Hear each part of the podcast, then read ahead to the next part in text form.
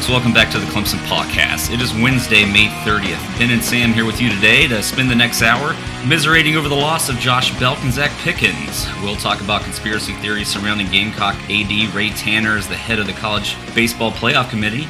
But first, we'll tell you about all the things Trevor Lawrence has not done to prove that he should be Clemson's starting quarterback in 2018 is what we would have said if we were a Clemson Tiger message board, but we're not. We're the podcast, and we're here to bring you semi educated takes on information we read on the internet, as we've done for the past three years. Um, but in all seriousness, uh, thanks for joining us, folks. Uh, we're actually here today to talk about Clemson baseball. They're running the ACC tourney as well as the upcoming regional at Doug Kingsmore Stadium. But first, Sam, today we got some of the most exciting news we've gotten about Clemson basketball since Larry Shyatt got fired. Yeah, it's a great day for Clemson basketball, especially for the 20, uh, 2018-2019 team. We uh, we got the news today that two of our seniors are coming back to to play for their last year at Clemson. Shelton Mitchell and Marquise Reed both coming back. Yeah, uh, I really wasn't prepared for this uh, of having an excitement level around Clemson basketball this time of year. Like this type of news is like, what? Why are we talking about Clemson basketball in May? I mean, it happened a little bit when Jaron came back um, a couple years ago, but this is so much bigger than that um, in hindsight, just because of what Keese and, uh, and Shelton meant to this team last year. Uh, you lose already Donte Grantham and Gabe DeVoe. If we would have lost those two guys, man, you've only got uh, Elijah Thomas returning as a starter, and you essentially waste his last year because we're, we're in trouble next year. We're breaking in four new starters with a lot of unproven guys, especially at the guard position, but getting uh, these two guys back, it's, it's huge. Brad Brownell has to be thrilled. I don't know what replacement plan he had. Um, I'm sure he had something uh, pre- prepared if, if they left, but I don't know where you go. I don't know how many grad transfers are out there that are worth anything this time of year. Yeah, there's definitely still some grad transfers out there, but there's no way you can replace your your leading scorer, your only point guard on the roster, and your senior leaders. These are guys that are going to lead this program this year. They're going to do what Donte and uh, and Gabe did last year. The the two of them and Eli are just the fact that all three of them are coming back is massive for this team, along with Aamir, who's a semi starter. So we've got four guys who are cemented in their roles as contributors on this team. And these two, you know, two of our top four leading scorers, along with Donte and Gabe last year, and our point guard. And, you know, it's just huge for the program that that they're coming back to play again for their senior season. Yeah, and I mean, this places expectations leading into next year. Um, expectation should be Clemson getting as least um, as at least as far as they did last year into the Sweet 16. Maybe even talk about start talking about the Elite Eight. Given the talent that's on this roster, they've had guys that played together for several years now.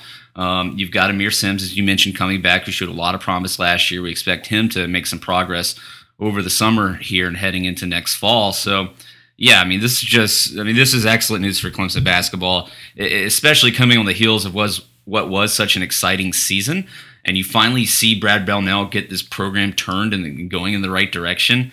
Um, it really would have deflated things had they not come back, because it almost feels like you're starting over. But I mean, what this does, not only w- what it does for next year as far as how good this team can be, but it also helps you just keep that momentum going, which is going to help in recruiting players uh, in the future. Yeah, I think the momentum aspect is gigantic for this team. Uh, we've seen transfers come in throughout the last few years to to really build out the program.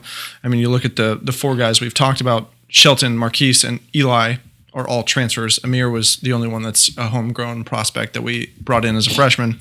Uh, another couple of guys that are going to be contributing this year: Javan White, uh, Max Bear next year, um, or Jonathan Baehre next year. These are all transfers that are keeping the program afloat and helping us win. But to really be successful long term, you need to be able to bring in prospects of your own. And this is really the first class that Brad's been able to do that with some sort of momentum and a team to build around. And like you said, if we'd lost these two, uh, that momentum goes out the window. You're starting from scratch again almost entirely. You've got a senior leader in, in Eli who would have balled out and been amazing. He'd be out by himself. Absolutely. But, I mean, if you don't have to focus on anybody on the perimeter, then you just Yeah. crowd the box down But- low, right? these two guys coming back gives everyone a chance to sort of rely on them, grow around them, and improve, and set the the, the groundwork and the foundation for for future seasons. It's a huge win for for the program. Yeah, absolutely. And not to downplay what the grad transfers have contributed thus far and what these two guys we got coming in next year, what they're going to be able to contribute in the future moving forward, um, because they have been high quality I mean, grad the- transfers. all of our starters are transfers, But you're grad seeing- or otherwise. But you know, But you're seeing Clemson now in recruiting. We're bringing in four star guys, and I know four star guys in college basketball doesn't mean the same thing as it does in college football. Um, uh, but still, we're not bringing in two and three star guys. Bringing in three and four star guys. Our name is in the mix for five star guys, and whether Yep. or not we get them, whatever, that's one thing. But just the fact that Clemson can be uh, serious contenders for these guys is is huge, and it's something that we haven't experienced uh, with Clemson basketball in quite some time since Rick Barnes in the in the late '90s. Absolutely. Uh, I mean, the recruiting class this year with the three freshmen coming in Hunter Tyson, John Newman, and uh, Trey Jemison are three guys that should be able to contribute this year. They're going to get time. We're not a super deep team, so there's going to be minutes to be earned. Um, but you can just, like you said, we're getting in the conversations for fours and five star guys that we didn't used to. And it's going to be interesting to see if Brownell can capitalize on that and can pull in some more foreign, maybe even a five star every once in a while in the next few years. But uh, this it's very exciting. Well, so going back to Marquise and Shelton um, and talking about their kind of decision making in that process, this is what maybe like the fourth year that players have been able to to come out and test the NBA draft waters Yeah. without signing an agent and still being Something able to like come that. back. Um, it- I it's taken a few years. At first, I kind of liked it, but it's taken a few years for me to register this. It really put coaches in a bad position. Oh, absolutely. Allowing players, giving players the opportunity to wait this late um, before declaring whether or not they're going to go. Because again, had these two guys decided to leave, you're in a really, really bad position. So something's br- broken. Uh, well, I, it's it's a overstatement or, or understatement, I guess, uh, to say that something's broken with the NCAA. But there's something definitely broken with the system um, in college basketball, and that's a discussion for for another time with the whole one and done and everything. But for, for this thing in, in particular, the the more it's starting to affect Clemson again, it did with Drawn and uh, it, with these two guys, I'm starting to think it's not the best way. Um, it's one thing if you're Kentucky and you you know you got five freshmen that are just going to get declare every year and you're bringing five more uh, five star guys, but it's different for for teams like Clemson. So uh, that being said, you know it did not surprise me when both decided to test the waters, but the thought never crossed my mind. I was like, well, first I'm like they're not ready. They may never be ready for the NBA, but they're not ready for the NBA this year. Thought never crossed my mind that they graduated, they have their undergrad degree, they may go to Europe. It's like, I mean, what? They're going to be facing good competition to Europe. They'll be getting a paycheck. They could go to the NBA D League. I don't know how much that was an actual possibility, but you know, th- as a business decision, these guys could have done this. Again, they had degree in hand. Um, so when the chatter began about them going to Russia, that really kind of made me step back, and I really became concerned at that point. Yeah, it was definitely scary. It's something that you don't think about. It's something that's become more prominent the last four or five years uh, with the changes to the draft and, and when people have to declare and remove their names from the draft. Um, and really, there's just more of a prominence of players going abroad. You always, it happened. Um, guys like Tanner Smith and um, former Clemson players, Oglesby, uh, like these are guys that went and played in Europe for years. But Cliff Hammonds, yeah, there's Terrell McIntyre had an amazing career in Europe uh, back in the 2000s. So it's always been happening, but you didn't think about it. In the last couple of years, it's become a lot more prominent. K.C. Rivers. Yep. you can go on and on. There's a bunch of them. Um, so even before this week, when we were coming up on this deadline for the 30th today, uh, of them having to either remove their names from the NBA draft or stay in, I was nervous that they would say, Yes, I'm removing my name from the draft, but I'm not sure if I'm coming back yet. So the strong affirmation today from both of them saying, I'm coming back to Clemson. I'm coming for my senior year. uh, kind of putting that G League or Europe portion of it out the window was refreshing and exciting, and we get to watch them for another year. Yeah, because listen, these guys can go to Europe anytime they want, right? They can quit in the middle of the season, decide they want to go play in Europe. There's no uh, same relationship uh, with the NBA that they that the, these college teams have with Europe. So great to confirm today that they are definitely coming back to Clemson. Um, you know, these are guys that will have been here three years uh, now, played in the system. Doesn't matter anymore that they're transfers. Like these are Clemson guys, so I'm really excited about seeing them come back next year and just being able to watch them play again with all the excitement they gave us last year. Um, I expect both of them to be improved. All three of them, uh, uh, Elijah Thomas included, you know, they're coming back to school to up their stock, to improve, to show that they can play at the next level. So all three of them are going to be super determined next year and focused on playing well. Yeah, hopefully we see that contract year bump, right? Exactly. It's, uh, it's the same thing for the college players as it is for NBA guys who are on the last year of their contract. You want to show the teams around the league that that you can play, and whether that's NBA, G League, or Europe, this is their kind of last go around to say, here are my skills. Here's what I can do against elite competition in college, and uh, kind of get their name out there. Yeah, I mean Elijah Thomas has done nothing but improved in leaps and bounds over the couple years that he's been here. Um, Marquise Reed can certainly stand to work on his ball handling, uh, and Shelton Mitchell you know, give him another off season to continue to heal that that knee up and really let, let him go out there and feel like he can explode and feel comfortable with that. So, yeah, next year I for the first time in a long time, I basketball cannot get here fast enough for me. Welcome to my world, Ben. There you have it. Um, so, yeah, again, not often do we get a lot of exciting news regarding Clemson basketball in May, but you know, Merry Christmas, um, Clemson fans. Uh, this was exciting news to hear today, and going into next year, um, sky's the limit for these guys. Um, so before we move on to baseball, uh, let's give a little shout out real quick. Um, we mentioned this last time. Cody and Quacking Tiger from Shakin the Southland um, uh, did an episode a few weeks ago.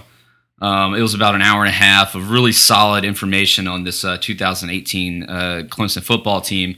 None of it is perishable except for the parts where they talk about Belk, Hunter Johnson, and uh, Zach Pickens. If they brought him up, I can't recall. But uh, other than that, not perishable material. If you've listened to Quacking Tiger before, you know he's worth a listen.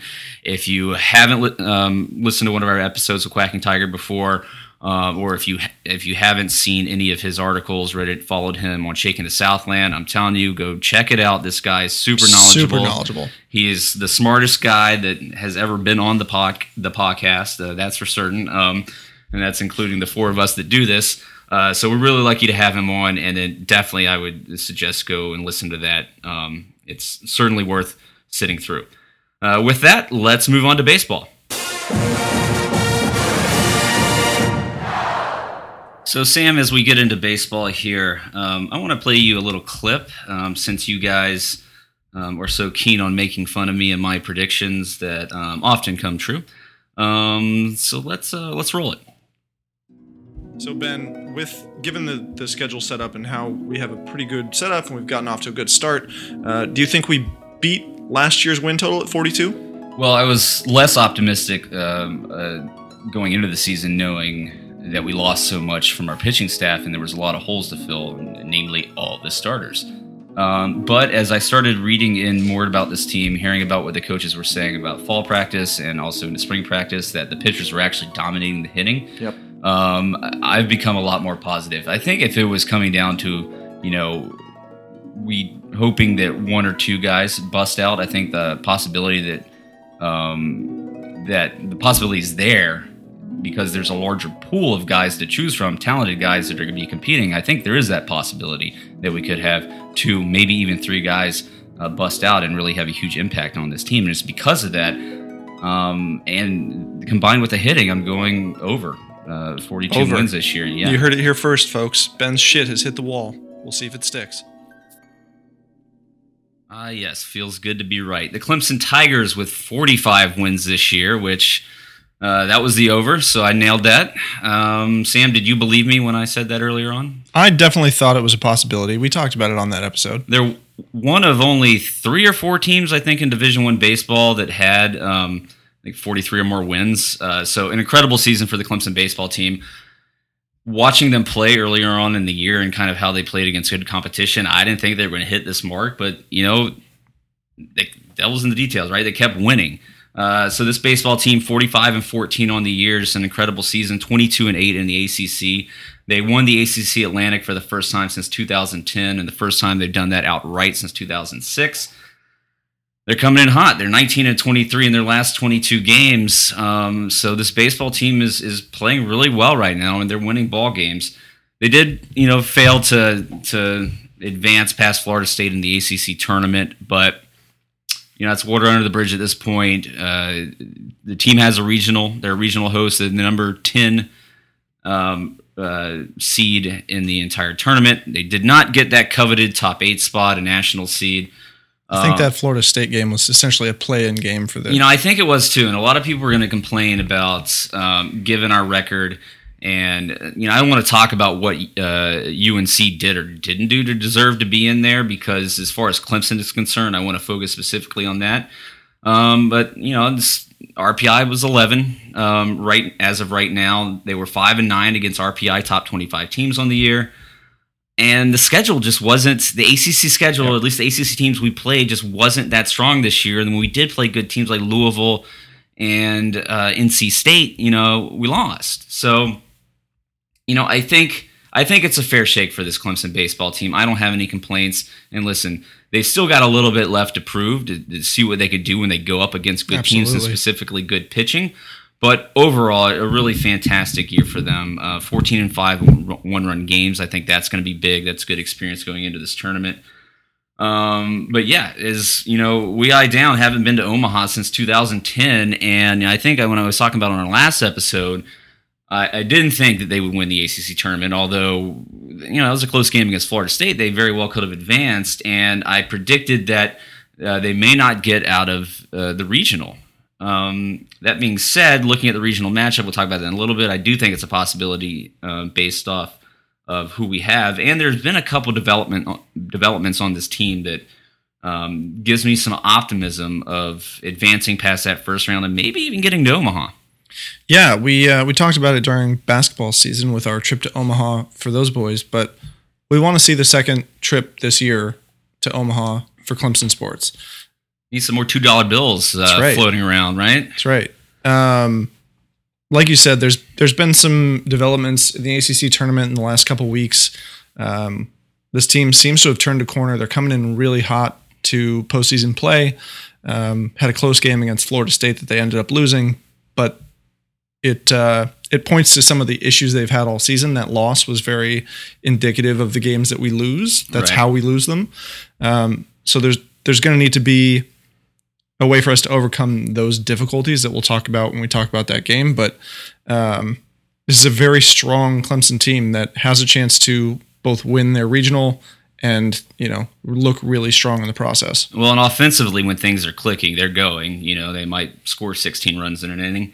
Uh, or 17. Uh, yeah, yeah, yeah. Or was it 17? Yeah, yeah. 17 runs. Um, uh, but then also the pitching has been really good and just kind of holding together just enough. Um, and we'll get into that. Looking back over the course of the last couple weeks, um, catching up on the on the games that's happened since the last time we talked about it.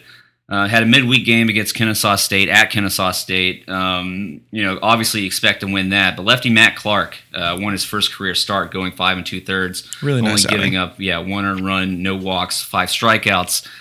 Um, that'll come into play here as we, we talk about the uh, the NCAA tournament College World Series moving forward.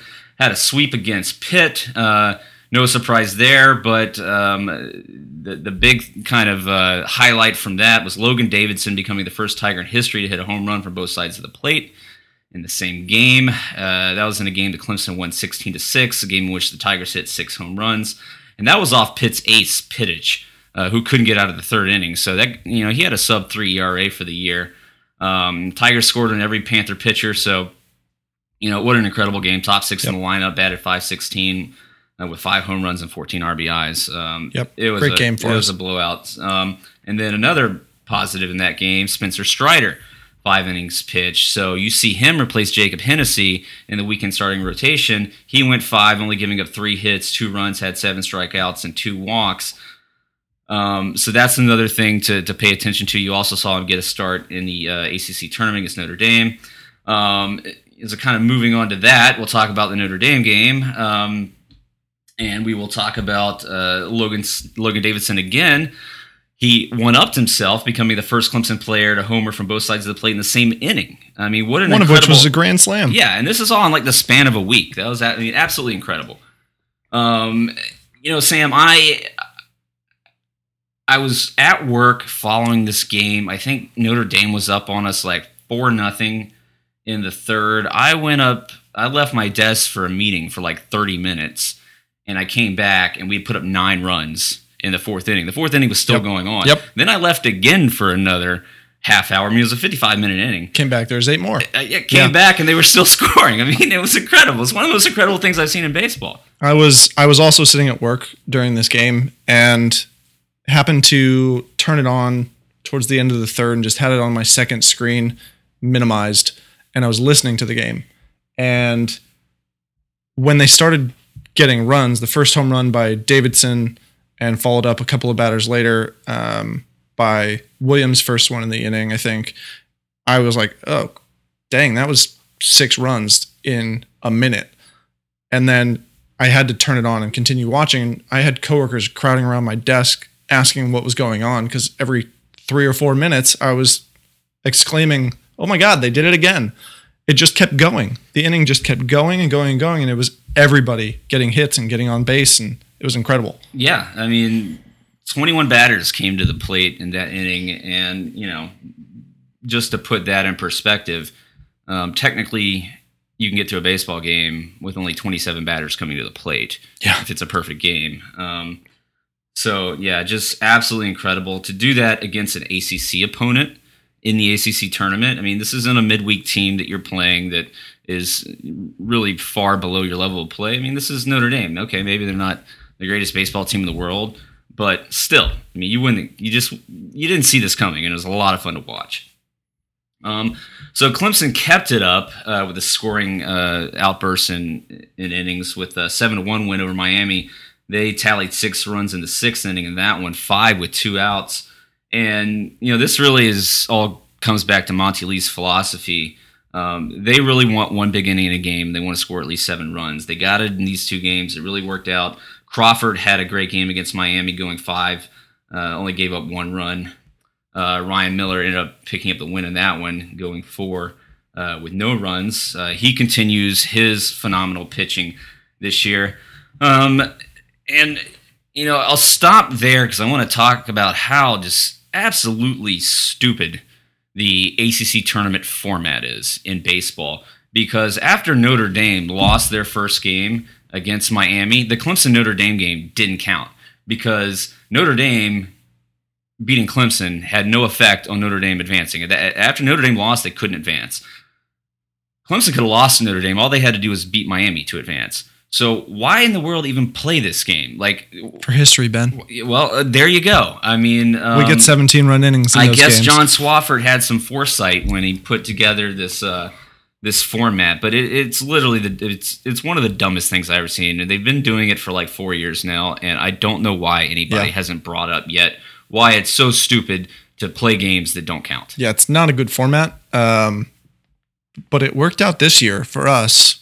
Uh, But it's worked against us in the past. It definitely has, and it will continue to work against half the teams that experience it every year. Yeah. Uh, it's not a good format. It doesn't make sense. Um, so the way it works is if you have all teams tied at one and one, right? You each play two games. There's Mhm. three games in your pool. That the team with the highest seed advances. So that means when Notre Dame loses, The lower seeds are at such a huge yeah, disadvantage. You're, you're out because you're 0 1. The best you can do is 1 and 1. You know there's going to be another 1 and 1 team at least. hmm You're out. So, yeah, it's it's never ceases to amaze me just how just it's just stupid. Um because John Swofford was on Ambien when he came up with this one. Um okay, so moving on to Florida State. Um you know, ran into them, really faced some good pitching in this game, had tons of missed opportunities, 16 strikeouts, left eight runners on base. Situational hitting was an issue, which tying in Monte Lee's philosophy of that they go up there and swing hard every time. They don't they don't swing to put the ball in play, which was an interesting article. If you read it on TigerNet, David Hood had an Yep. article about that. Um, I kind of get hung up on that. I'm like, it bothers me. It's I have a very different philosophy with that. You know, I, you- it- uh, when okay, bases are loaded and there's one out and we get one run out of it, it's fine. that's a bad philosophy. That's not enough. It's because you're not going to score 17 runs in an inning every game, or six for that matter, right? I'd love to get two or three sometimes when we should. You don't have to play small ball. You know, Jack Leggett, Leggett beating us to death with small ball, and what we're going to face when we, we face Tim Corbin and Vanderbilt if, if we do end up facing them in the regional. But you got to be able to execute and do the little things right in, in situational moments, and that's really plagued this Clemson team this year. Um, you know, it, it reared its ugly head in this game. We only had five hits and against 16 strikeouts. Uh, the umpiring was horrible, as it has been many times in the ACC this year. Monte Lee was ejected in this game for arguing balls and strikes. Um, but the bottom line is Clemson went up against good pitching and couldn't produce. And the Clemson bullpen finally faltered. I mean, Higginbotham didn't pitch, didn't have his greatest game, but he hung in there, going six and a third, giving up three runs. Normally, that you know we're happy That's about enough. that. Yeah. But then Spiers comes in, uh, gives up a run in two thirds of an inning, and then Riley Gilliam Riley Gilliam gives up a run in two innings pitch. It was only his second time giving up a run in ACC play this year. Coincidentally, both have been to Florida State. Yeah, I mean, we say the the bullpen faltered, but two runs in two and two thirds, not the end of the world, right? You hope you'd be able to overcome that. But these are guys that usually don't give up. no, don't we're, lose we're just we're so used to them being spectacular this year and shutting teams down, giving up nothing or one run in four innings of relief pitching. That when they give up two and two and change, it's bad for them. Like Yeah. this is this is the worst we've seen them perform this year. Really, I mean, on a big stage at least. That's pretty incredible. The bullpen's been so good this year that we're complaining about two runs in three innings. And that, and that just you know goes to show you that as good as the bullpen has been this year, they're not going to be perfect every time. No, they can't you be. can't afford to miss opportunities at the plate. Absolutely. Strike out 16 times, right? Yeah. Um, yeah, so that was the big deal in that game. Uh, the exciting news coming out of the ACC tournament is Chris Williams. He's the ACC Player of the Week. Uh, he has been on fire lately. Now let's kind of meander into the territory of talking about how well this team has been hitting. Uh, overall, team average is up to 261. It's been it was hovering around in the high 240s and 250s a lot of the year, but they've really been starting to hit lately. Uh, 94 home runs on the season, which is second in college baseball. Um, again, let's talk about Chris Williams. This is a guy whose average, we talked about it last time. I didn't think he'd be able to turn around, but his average dropped significantly every month of the season. He was hitting somewhere below the Mendoza line for the month of May. He's up to 275 now, second on the team in home runs with 17, leads the team with 66 RBIs. His last five games, he's batting 524 with three home runs and 14 RBIs. Uh, Sam, you thought he maybe he could turn it around. I did not think so You much, did not. but sure enough, he did. I was hopeful, and the the streak that he has gotten on the last couple weeks happened oddly enough right after uh, we had the last podcast. So maybe Chris is out there listening. He said, "You know what, Sam, you're right. I'm going to go hit the ball out of the ballpark a lot." Well, if our semi-educated takes um, provide inspiration to anybody on the Clemson team, that's all we can hope in for. any sport. That's all we can hope for. That's what we're we're here for. We're here to make a difference in the world. Um, so yeah, he's been absolutely phenomenal. Seth Beer um, as well, since his average dropped to 273 after the first game of the FSU series on May 5th.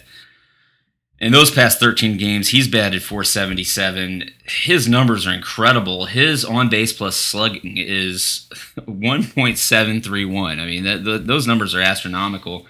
Eight home runs in those 13 games, 19 RBIs, 16 walks. He is now, all of a sudden, after kind of hovering around 280 for the year, he's leading the team in average, batting 316. 20 home runs leads the team.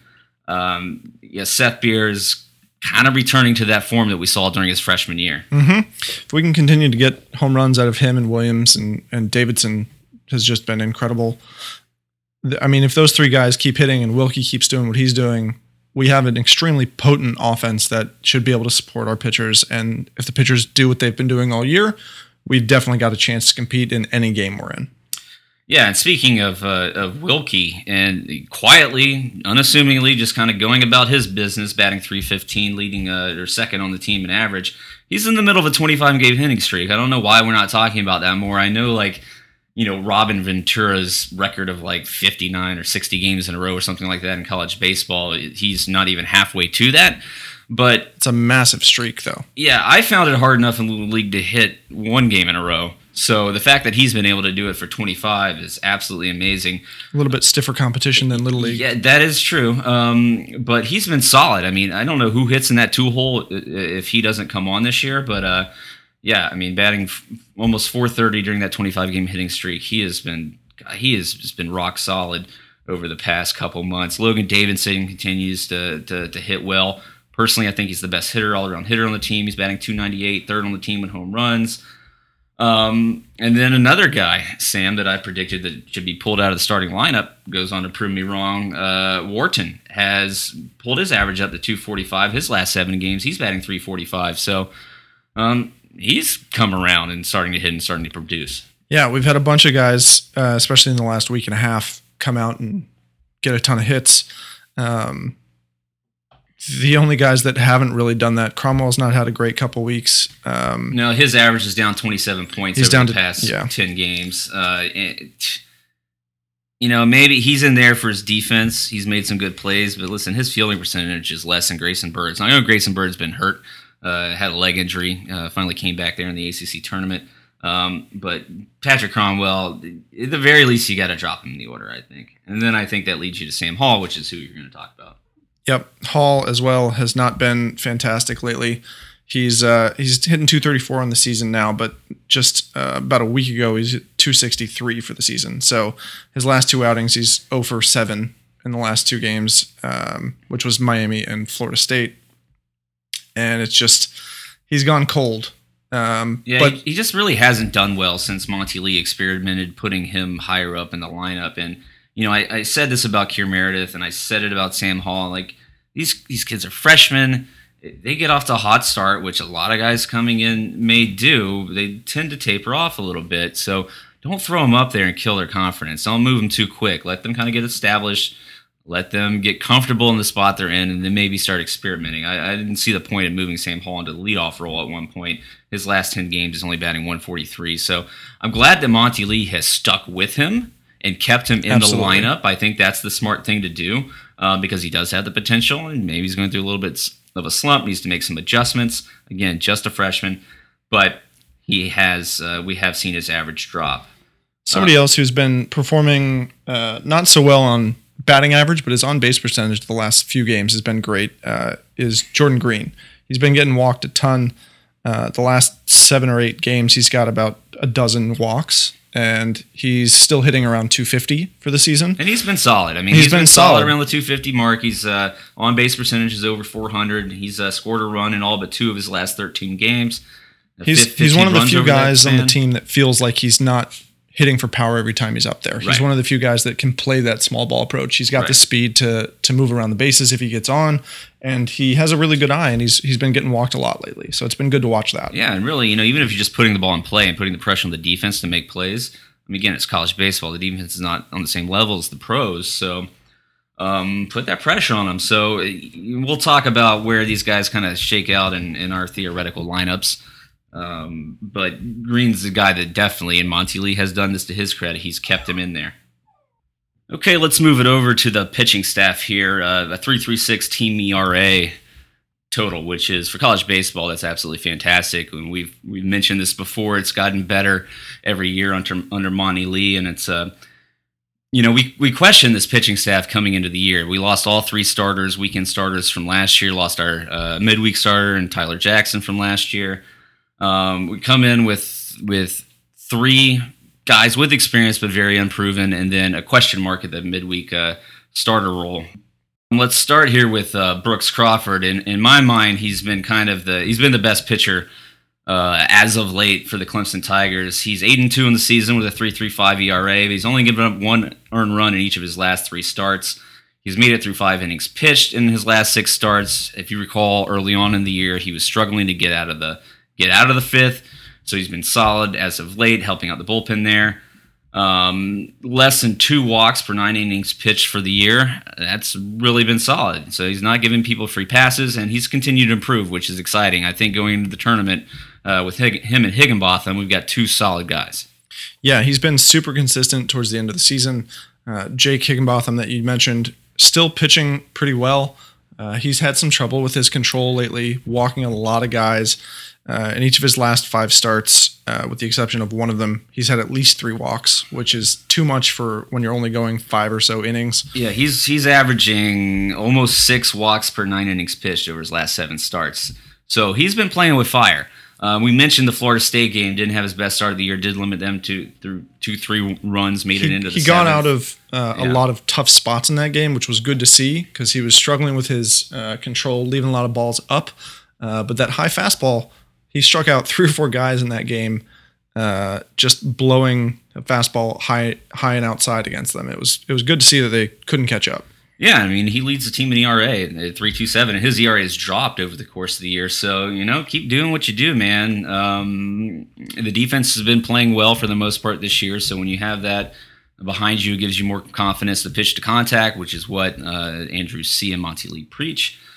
Um, so one two punch, uh, Crawford and Higginbotham, uh, two solid guys anchoring this rotation. Uh, Jacob Hennessy, on the other hand, he really took a downturn. He was probably the best, uh, the best pitcher in Clemson's roster at the beginning of the year. He hasn't pitched since May 11th. Um, it's questionable about whether he has an injury. We did see him start to warm up in the bullpen at the end of the Florida State game. I tend to think he has a dead arm. His velocity has gone down. Um, you know, we mentioned this last time. Completed six innings pitched in five of his first eight starts of the year and he's completed uh, six innings pitched in zero of his last five starts. His ERA has jumped more than a run in those starts, up to 3.65 on the year. So transitioning now into Spencer Strider is that's one prediction that kind of came true that we talked about last time, Sam. Moving him into a starter, a weekend starter role, Yep. Um, given how well he had been pitching um, as of late. He was moved into the starting rotation. Uh, first game at Pitt, as we mentioned, went five, giving up two runs. He did start against Notre Dame in the first game of the ACC tournament. Wasn't pitching all that great. There was a rain delay, so there's kind of some weird circumstances there, but it didn't matter. We put up 17 runs in an inning. Um, he only went two in that game, giving up three runs. He does lead the team in strikeouts with 69 on the year. He's averaging 12.8 strikeouts per nine innings pitched. That's huge. Yeah, it's a pretty massive number. Uh, he stepped in well to fill in for that third starter role on the weekend. Hopefully, Jacob Hennessy can can get healthy or get his mind right or get the, the rest he needs, whatever the situation is. At least be able to contribute out of the bullpen as a left-handed pitcher. So I, I was going to say it was it was heartening to see him warming up in the bullpen late in that game, um, but he obviously he didn't get in.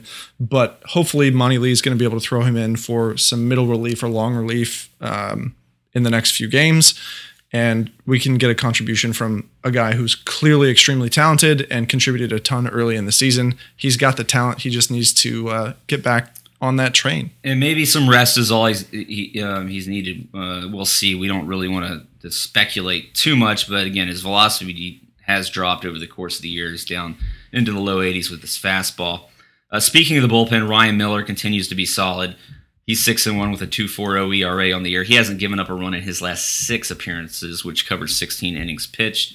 Um, given that the starters have struggled to get past five innings a lot of times this year, he has been The long relief has been yeah, amazing. It's been amazing, and he's been a huge part about that. Um, uh, Carson Spiers, another guy, uh, two two nine ERA. He struggled. He did struggle a little bit against FSU, uh, but prior to that, having given up a run in previous in his previous eight appearances. Uh, so those two guys between Miller and, and Spiers has been solid and been key. Uh, a key reason this Clemson pitching staff has pitched so well this year and, and has an ERA where they have it. Yep. And uh, another couple guys that have been contributing. Obviously, Riley Gilliam as our closer has been amazing. He's also had a number of really long outings. I think he threw over 50 pitches against Florida State. Um, maybe it was Notre Dame. One of those two games, he threw a ton of pitches. And uh, Matt Clark as well has been fantastic as uh, he got the Kennesaw State midweek start, uh, but long relief and spot relief later in games as well. He's been great. He's uh, under under a two ERA. Yeah, and this is a guy who we could possibly use as a starter if needed. Yep. Uh, coming up in the NCAA baseball tournament, so be on the lookout for that. He's kind of an under the radar guy, left-handed pitcher. You know, you take Hennessy out of the starting rotation on the weekend. Um, you know, all year we've been going lefty, righty, lefty. Now you've got uh, two righties uh, with throwing Strider in there. If you decide to go with Matt Clark, you get another lefty in. Sometimes you need a fourth starter in these regionals, depending how many games you you end up playing, especially if you end up playing a fourth game um, uh, in, in the regionals. So that could be key uh, for this Clemson baseball team. Keep an eye on that. Uh, a guy that is kind of taking a downward spiral is Travis Moore. His ERA has ballooned to, to 5.48. He's got a over 12 ERA over his last 12 and a third innings pitched.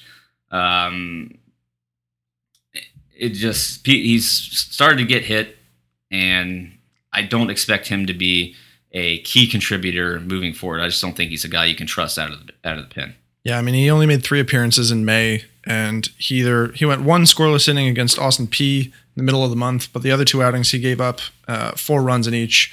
And I think I recall going a scoreless inning against Austin Peay. I mean, that's not much. Haven't to write, we all? Not, not not much to write home about. Um, so his last few outings uh, have been both short and lots of runs scored. Something you know, not having a good end of the season. So I agree. I wouldn't expect him to see a lot of time on the mound for us going forward. Um, but hopefully, the other guys that we've talked about can work together to to get us through a bunch of games. Yeah, and that being said, about all these guys, such a young uh, pitching staff with a lot of talent, and many of whom have performed really well this year. So, um, going in, that bodes really well for next year, and we'll see what that means here for the end of the season. So, speaking of the end of the season, let's move on to talking about the Clemson Regional. So, once again, under Monte Lee, now the third year in a row, and every year under his tenure, the Clemson Tiger baseball team gets a regional at Doug Kingsmore Stadium. And this regional may seem very familiar to how it looked last year. Uh, you got Clemson as the one seed, Vanderbilt as the two seed. They won last year's regional.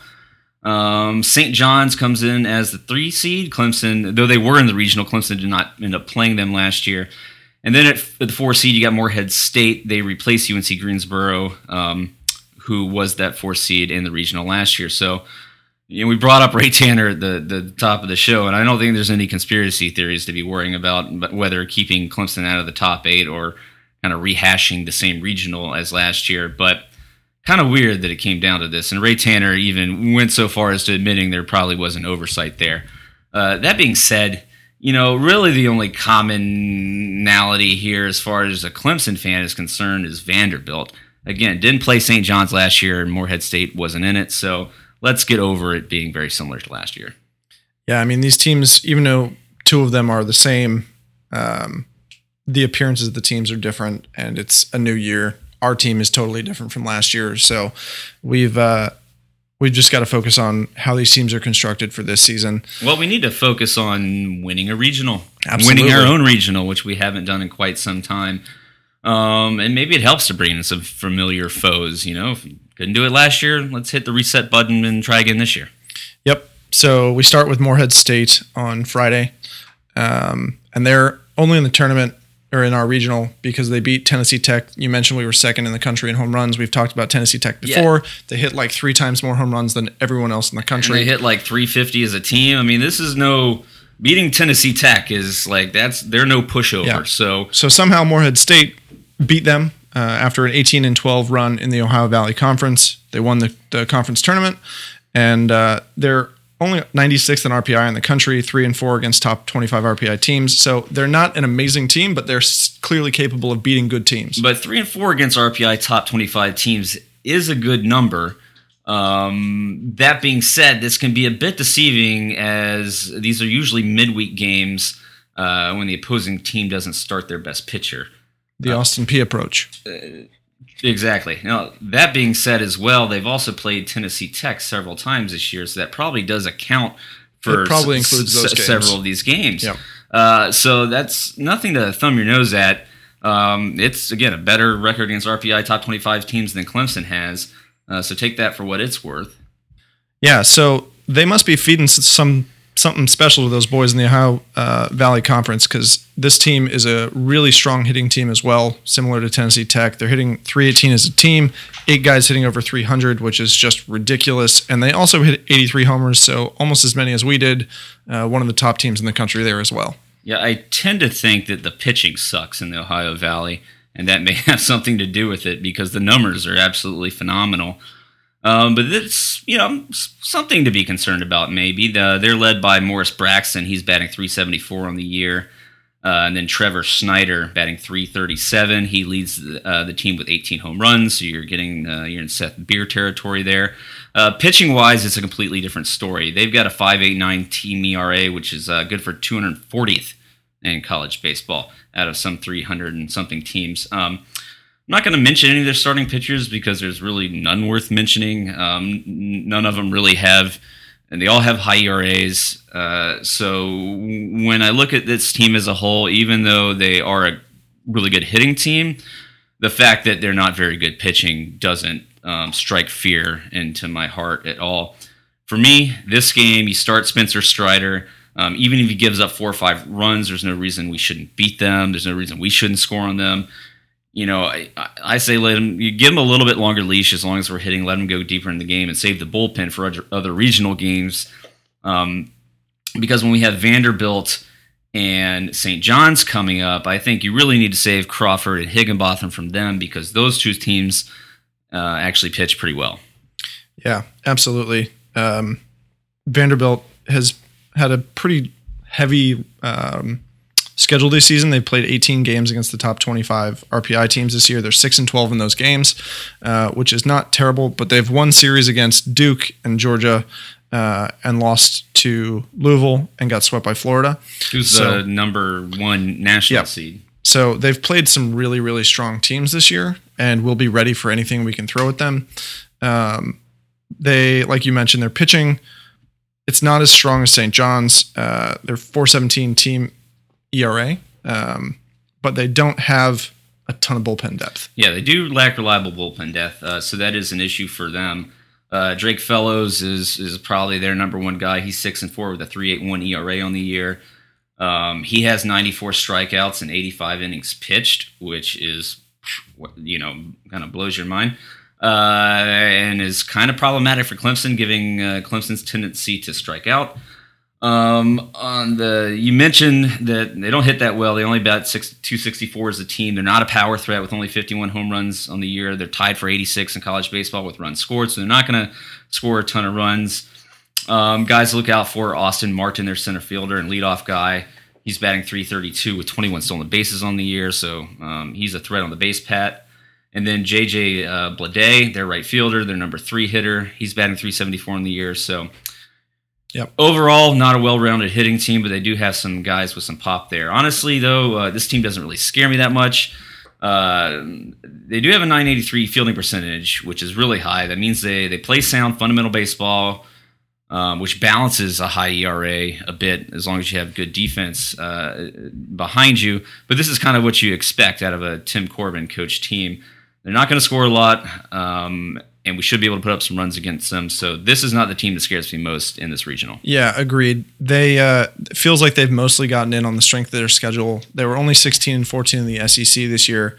Um, they've, as we mentioned, we, they've played a ton of tough games though, and they have an ace and a couple of guys who can uh, are outstanding on on the offensive side of the ball. So they're certainly capable, just as Morehead State is, of putting a good game together. But overall, as a team, they're not super threatening. Yeah, it surprises me. You know, I, I would have thought we'll get into St. John's here in a second, but I would have thought, kind of looking at the stats, looking at the records, and who they played, that yeah, Vanderbilt's in a tough conference, but I don't see them as a two seed.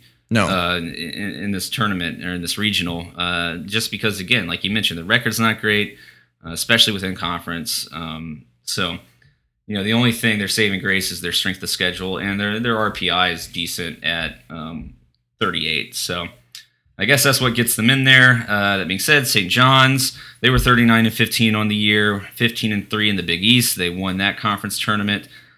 Um, they had RPI 27 on the year, going three and five against RPI top 25 teams. They did beat UNC early in the season. Again, take that with a grain of salt. It's early in the year. I wouldn't worry about that too much or look too much into that. Um, hitting wise, uh, this team is more balanced on, on both sides of the ball, and this is why this team concerns me the most. They hit 297 as a team this year. They have six guys hitting over 300. Not gonna hit for power, only 40 home runs. So again, they're gonna kind of hit the contact. Um, tied for 84th in runs scored. So again, not a high scoring team.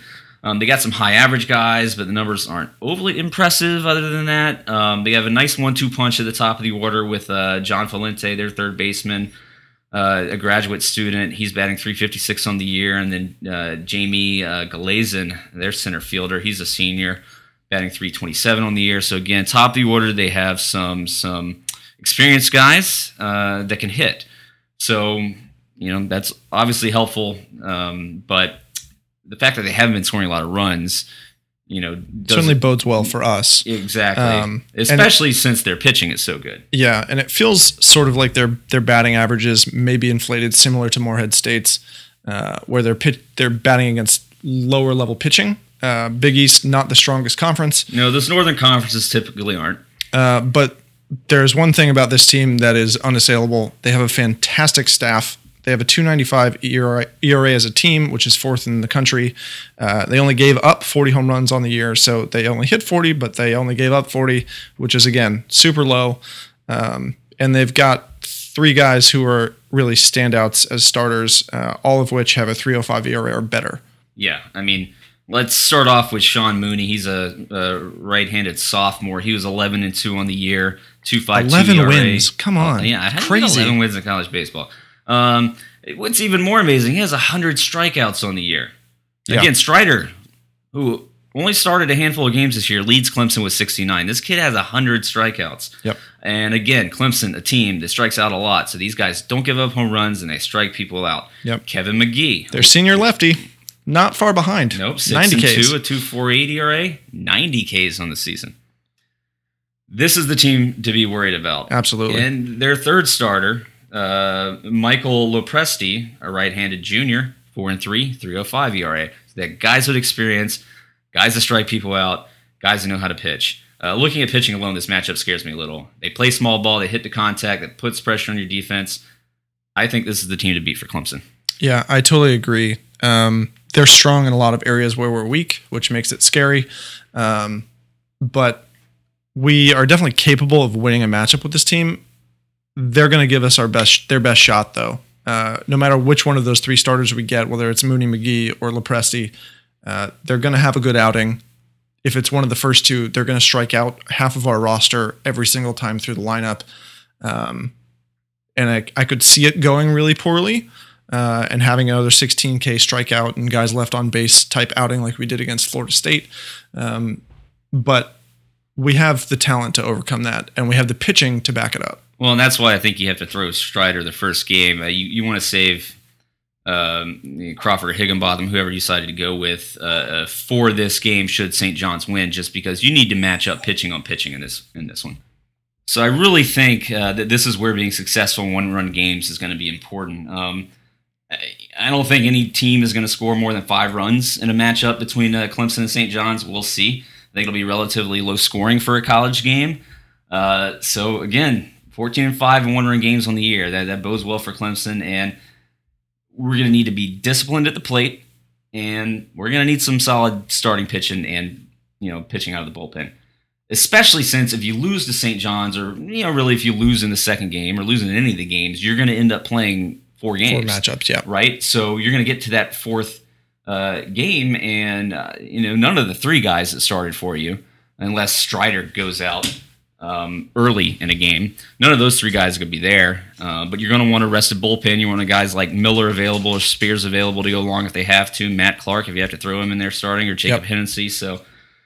This is tough. Uh, St. John's definitely the, the, the, the team to beat as far as I'm concerned. So let's move on to some predictions for this regional. Sam, uh, let's let's start with the uh, the batting lineup. Uh, we touched on this in the last episode. Some things came to fruition, some things didn't. Kier Meredith is uh, his injury has kept him out. It's still uncertain whether or not that he's going to be back uh, for the regional. He's been hitting off a tee, but they kind of want to take it slow with him. I mentioned Grayson Byrd with a leg injury. He hasn't uh, hit so well after kind of slowly being inserted back into the lineup. But as things go, for my lineup, I said this last time. I say it again. I think Jordan Green should lead off. He's got a 403 on base percentage, only eight points less than Logan Davidson, so I don't think you lose a lot there by moving him out. He has one less walk on the year, year than Wilkie, one more than Cromwell, and has 100 less, 100 more or less at bats than both of them. So I've got Jordan Green leading off. Wilkie, no brainer. Don't move him out of the two hole. And you know, 25 games in a row, he's gotten a hit. I imagine that may continue. Uh, Logan Davidson, last time I had him at four. This time I've got him in the three hole. It's a good spot to put a switch hitter after you start off righty righty. Um, and then you put two guys outside of himself and Beer with the best on base percentage on the team in front of him.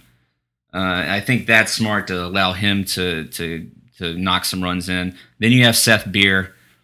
I have him batting cleanup. And what that does instead of having Green at the bottom of the lineup is that, yeah, when you come back around, then you have Green, Davidson, Wilkie in front of Beer. But this has Green, Wilkie, Davidson in front of Beer from the get go. yep. Again, look at his on base percentage and what he's able to do on the base pass. Uh, Chris Williams got him at five. He's been hitting phenomenal. Same with Drew Wharton. Uh, I might I got, I got Warden and Byrd next. That's a righty lefty duo. I would probably flip uh, Wharton with Byrd if a righty's throwing. Um, but again, he's batting 345 over his last seven games. And then Grayson Byrd, fourth in the team in homers. Hopefully he can bounce back from this injury. And then I bottom out my lineup with Hall and Cromwell. Again, I would flip Hall with Cromwell if a righty's throwing. Yep, I like that lineup. Um, if we're making predictions, though, I would I would guess that Monte Lee's not going to switch it up and move Green to the one slot. I think he'll leave him at nine, keep that uh, going through the end of the ro- the lineup into the front.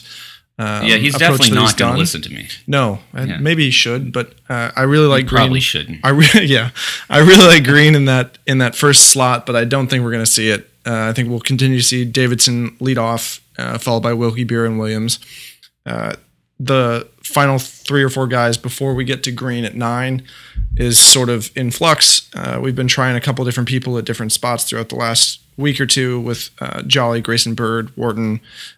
Justin Hawkins got in there in the ACC tournament, which was really odd to me because Yep. he hasn't hit in a while, and he's done a lot of striking out this year. Yep. Uh, we got a, a pinch runner in from Adam Renwick in the Florida State game, which is a name we haven't talked about at all this year. No, he actually got some good playing time last year. He's a senior this year, but he's, he's just not a guy that hits well enough to warrant him being in the lineup. Yep. You've got other talented guys uh, ahead of him that can hit better. Um, but yeah, so we'll we'll adjust the the six through eight slots in the lineup according to the matchups and continue to do what we've been doing the last few weeks. I think. You have Robert Jolly coming off the bench if you need him. Yep. Jolly Hall, Byrd, Wharton, some combination of, of those guys and Cromwell are gonna are gonna be in there. Um, and I think rotation wise, probably gonna stick with Higginbotham as our Sunday starter or the equivalent as we go into the Your, your regional. number three guy. Yep. Uh, and Crawford as the Saturday starter equivalent. You know what it's really going to depend on? You know, I I think definitely you throw Spencer Strider in the first game, but I think between Crawford and Higginbotham, it's going to de- depend on who we play.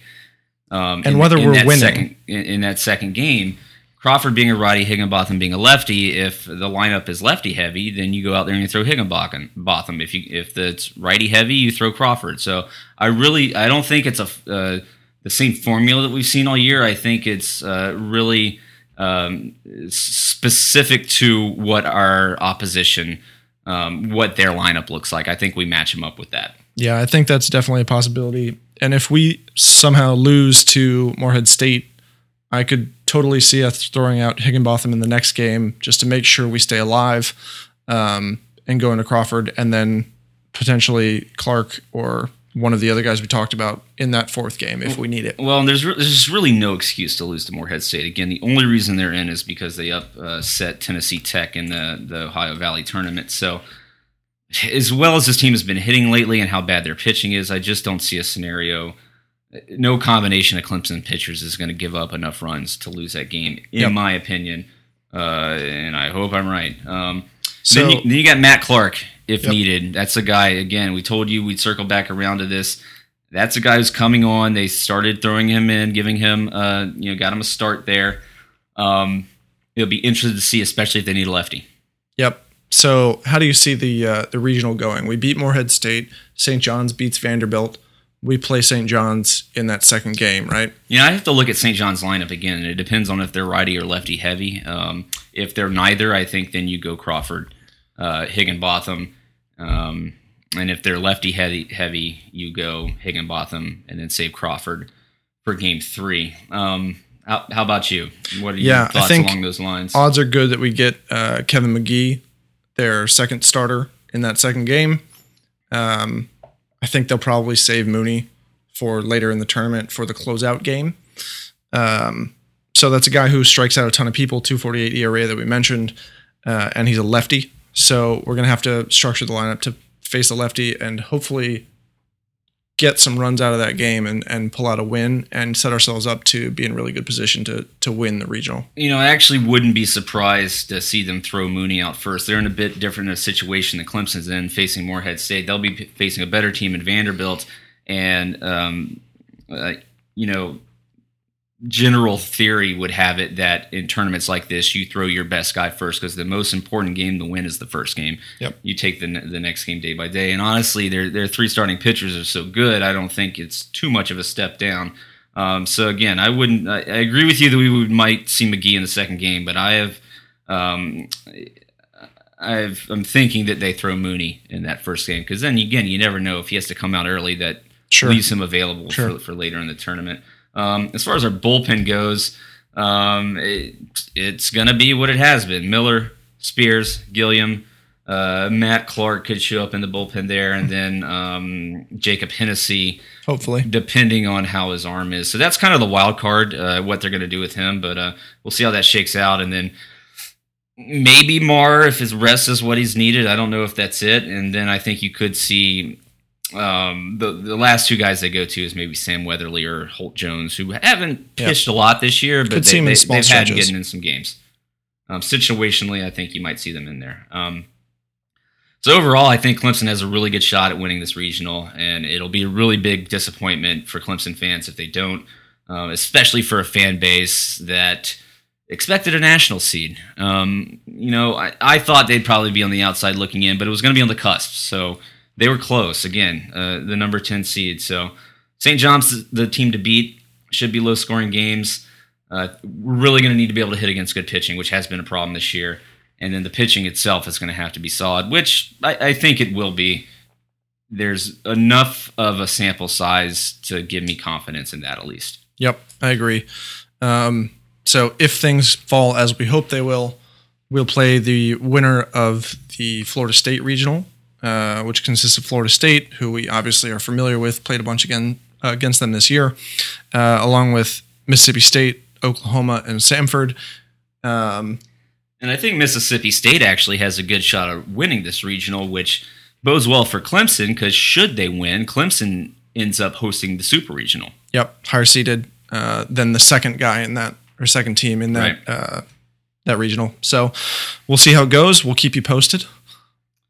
Yeah, again, I mean, we're we're talking about Clemson basketball and exciting things in May. We're talking about Clemson baseball uh, and postseason play, and obviously we've got all the excitement around Clemson football. So um, it's I say this over and over again, but it's a really fun time to be talking about the Clemson Tigers and to be a Clemson sports fan. Um, I, I mentioned this last year, I believe, or maybe two years ago after we won the national championship game. I questioned whether or not this was a kind of a golden era of Clemson sports, and Undoubtedly, Given yes. the way that things are going, it, it, it's shaping up that it may be that. So um, enjoy it while it lasts, folks. This is a really good time. Um, so with that, uh, we'll end the show. We thank you guys for listening. Um, we've been mentioning this, and we still intend to do so. We're going to have a four-man roundtable coming up. It'll be the first first time that all four of us um, have been on the podcast together since we brought Sam on in the fall. We'll be discussing various topics uh, concerning college football. We may even do college basketball. It depends. Uh, we've been getting mailbag questions from uh, you guys, and we encourage you to do that. Email us at clemsonpodcast at gmail.com. You can hit us up on Twitter or Facebook at Clemson Podcast. Um, anything, any uh, topical discussions you would like us to have. You know, we, we've talked about pl- paying players before, about beer sales in Memorial Stadium. Uh, for football games. We can talk about the one and done and how that affects uh, Clemson and college basketball with the uh, testing the waters in the NBA draft. So we've gotten a lot of good questions so far. Those of you have, that have sent them in, we appreciate that. We'll give you shout outs when we actually do the episode. But, but thanks to everybody for that. Keep them coming.